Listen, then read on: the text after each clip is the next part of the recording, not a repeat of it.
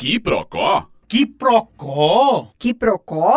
Que procó é esse? O assunto hoje é dinheiro. Você sabe cuidar do seu dinheiro? Você planeja seus gastos mensais? O mais importante, você consegue guardar dinheiro? Eu sei, o Brasil está em crise e muitas pessoas nem sequer conseguem pagar as contas básicas. Mas você sabia que tem muita gente por aí que recebe dinheiro porque está trabalhando e que poderia estar numa situação muito mais confortável, mas estão endividadas? Pois é, uma pesquisa realizada pelo Serasa Experian dá conta que a maioria dos brasileiros não sabe gerir as próprias finanças. Os dados levam em consideração o alto número de pessoas desempregadas ou sem emprego formal e é muita gente. Chega a assustar a quantidade de pessoas que está sem emprego há mais de um ano. Segundo dados da Pesquisa Nacional por Amostra de Domicílios, o PNAD, do IBGE, divulgado no início deste mês, 12 milhões e 600 mil pessoas estão desempregadas no Brasil. Atualmente, segundo o Serasa, 4 em cada 10 adultos estão inadimplentes, o que representa um montante de 63 milhões de brasileiros e os motivos são os mais variados. Uma grande parcela da população segue endividada porque não consegue pagar o valor integral do cartão de crédito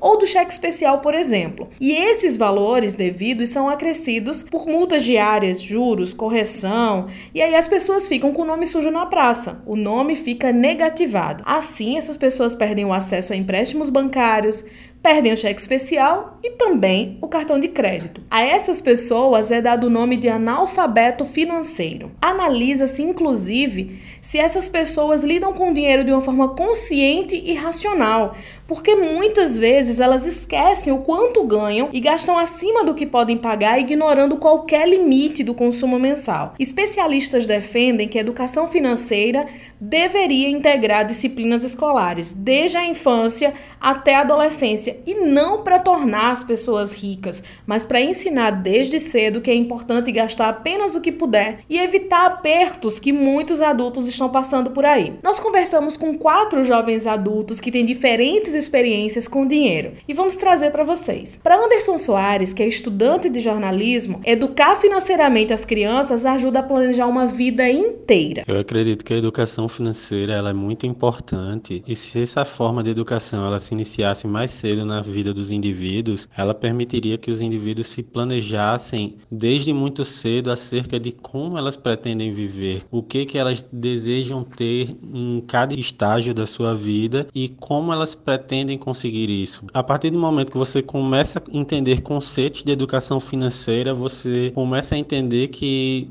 Pensar o seu dinheiro não é só pensar quanto você ganha, o que você quer comprar nesse momento, mas é pensar acerca do que você quer ter agora e no futuro, como você vai fazer para conseguir isso que você deseja ter no futuro, e então você vai fazendo todo um planejamento da sua vida. A educação financeira é muito vantajosa nisso, ela vai tornar o indivíduo muito mais regrado e controlado acerca do que você deseja, acerca do que você busca e de como você vai conseguir essas coisas. Ela vai criando realmente essa lógica de desenvolver um planejamento em toda a sua vida. Nessa questão do planejamento é onde surgem os investimentos, porque você precisa, além do que você já ganha naturalmente com o seu salário, fazer o seu dinheiro render. Você precisa valorizar aquilo que você tem. E para conseguir essa valorização, normalmente você se utiliza de recursos como os investimentos, buscando que esse seu dinheiro cresça e lhe permita cumprir aquilo que você deseja.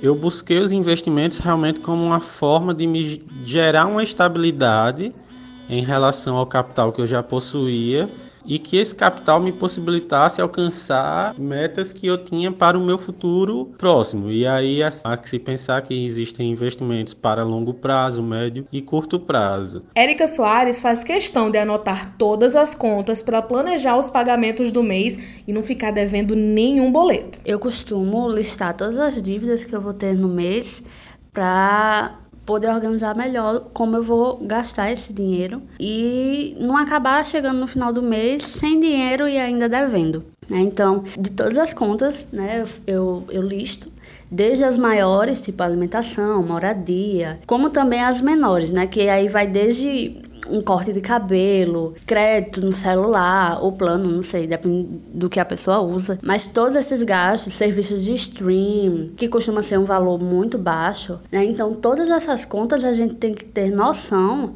para poder se organizar. E não só isso, né? Aí tem as contas que são é, anuais, digamos assim. Tem que se organizar para elas também, que às vezes a pessoa pensa, ah, mas é pro ano que vem, é daqui a não sei quantos meses, né? E quando chega a data, a pessoa ainda não tem dinheiro para esse gasto.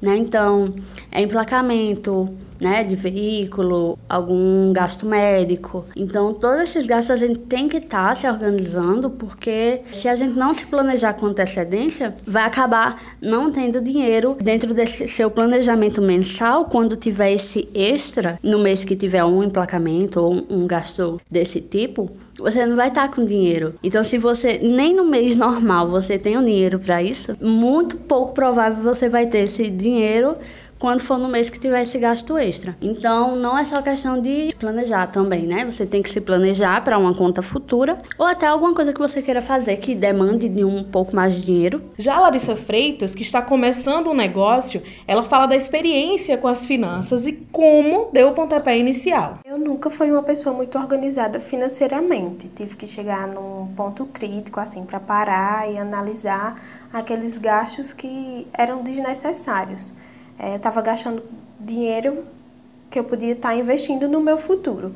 E aí, pensando nisso, em ter uma renda melhor, né? Eu fui procurar ajuda no Sebrae para saber em que área eu poderia investir e lucrar de uma forma mais fácil. E aí, com o dinheiro do 13 terceiro e alguns trabalhos extras, eu consegui juntar em torno de dois mil reais e investir em uma loja de maquiagem online que funciona pelo Instagram hoje em dia.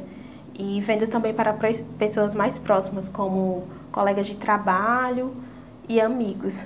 E a divulgação funciona assim, boca a boca uma pessoa vai dizendo a outra que tem a loja e tal, que o preço é bacana. E hoje em dia eu tô mais organizada. E falando em experiência financeira, Pedro Tiago conta como gerencia o dinheiro para manter uma empresa com 10 funcionários. Bem, com relação ao controle financeiro, o ponto de partida é separar bem o que é o dinheiro da empresa do dinheiro pessoal.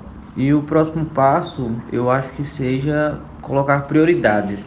Primeiro os tributos, depois o pagamento de funcionários e depois as contas de operacional. E colocando sempre metas e organizando bem, para não deixar virar uma bola de neve. E você, como organiza seu dinheiro? Como estão suas finanças? Comente e compartilhe o que procor. Meu nome é Ivina Souto e esse foi o podcast de hoje.